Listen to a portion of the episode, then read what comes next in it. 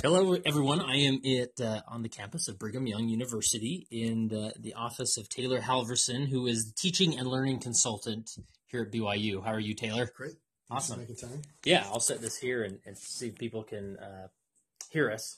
But uh, so we are about to record a segment in the Teaching Saints Virtual Summit, and uh, you obviously, with the title of Teaching and Learning Consultant, you know a few things about teaching. So uh, and I'll probably ask you this again once we hit record on these other cameras. But so, what? How do you describe your role here?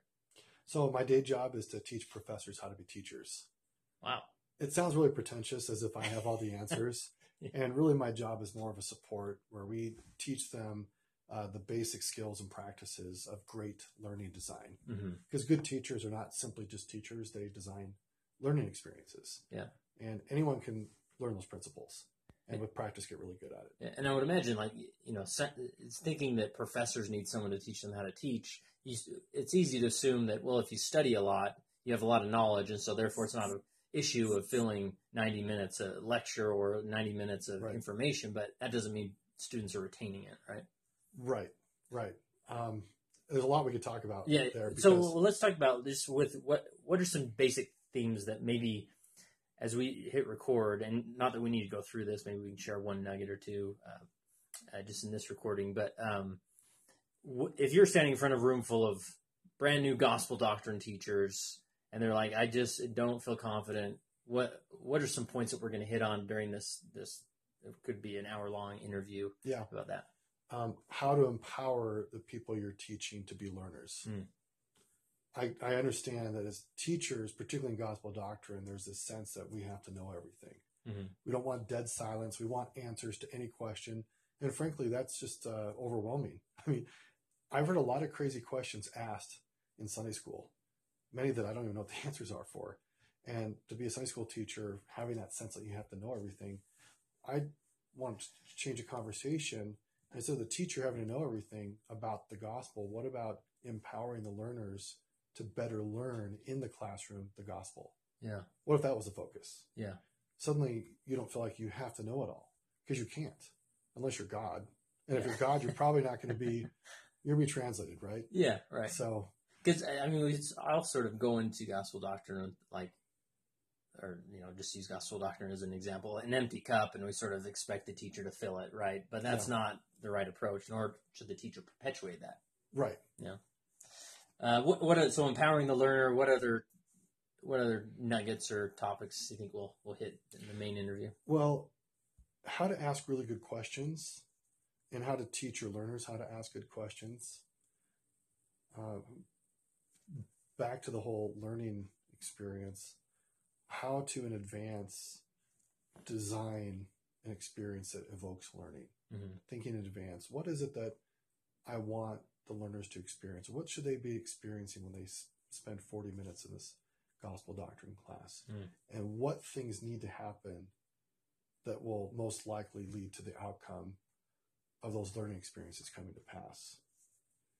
Um, a story, and we can repeat this yeah. for the next one, that I got from my first boss here. Russ Osguthorpe was simultaneously the director of the BYU Center for Teaching and Learning and also the general Sunday school president of the church. Oh wow, he did this at the same time. Yeah, wow.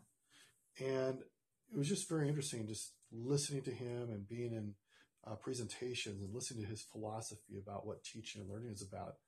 And when new faculty were hired at BYU, he would do this presentation about so faculty feel this need to survey their fields, right? To kind of give the overview of whatever discipline they're in as if they have to kind of model for students, look how smart I am.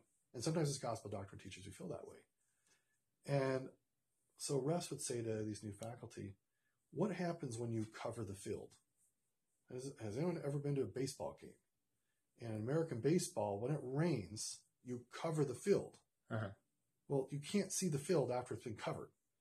Yeah. And so he's kind of being playful that sometimes in our attempt to cover the field, to like show off all that we know, we end up actually making it hard for the participants to even know what they're looking at because we've covered the field. Yeah.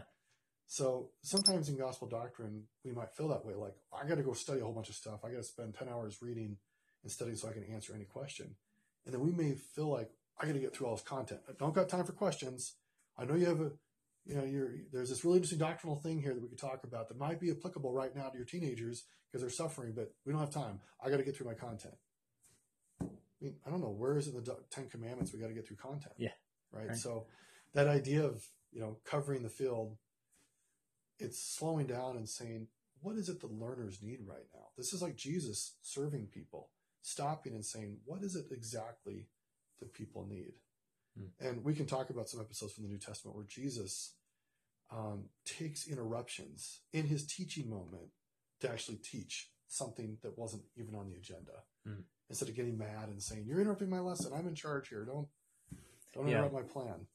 Yeah, and, and it's, that's an interesting concept and uh, definitely needs to be said. I, I also worry that I think some people they want to stay on their lesson plan, and not not necessarily to get through the whole plan, but also because they don't really understand what all the doctrine is, or or where that line of doctrine is, and when do we start to you know breach over to speculation or those types of things. And so, I mean, what what does someone do if they if someone asks a question? that's like, okay, yeah, that's a doctrine you can spend a time on, but I didn't spend the last two weeks studying that doctrine, so I don't know where to go. Yeah, what you said is awesome, and I think a teacher should say that. They Uh-huh. might say, "That's an interesting question.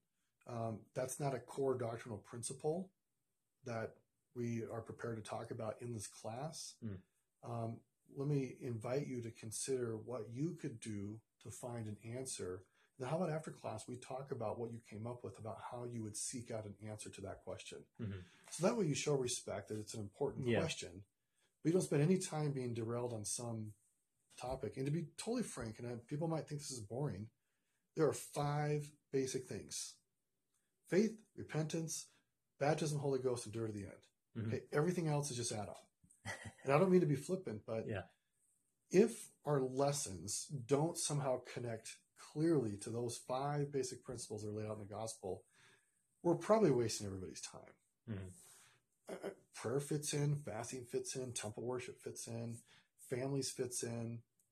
But I can think of a lot of things that don't fit in.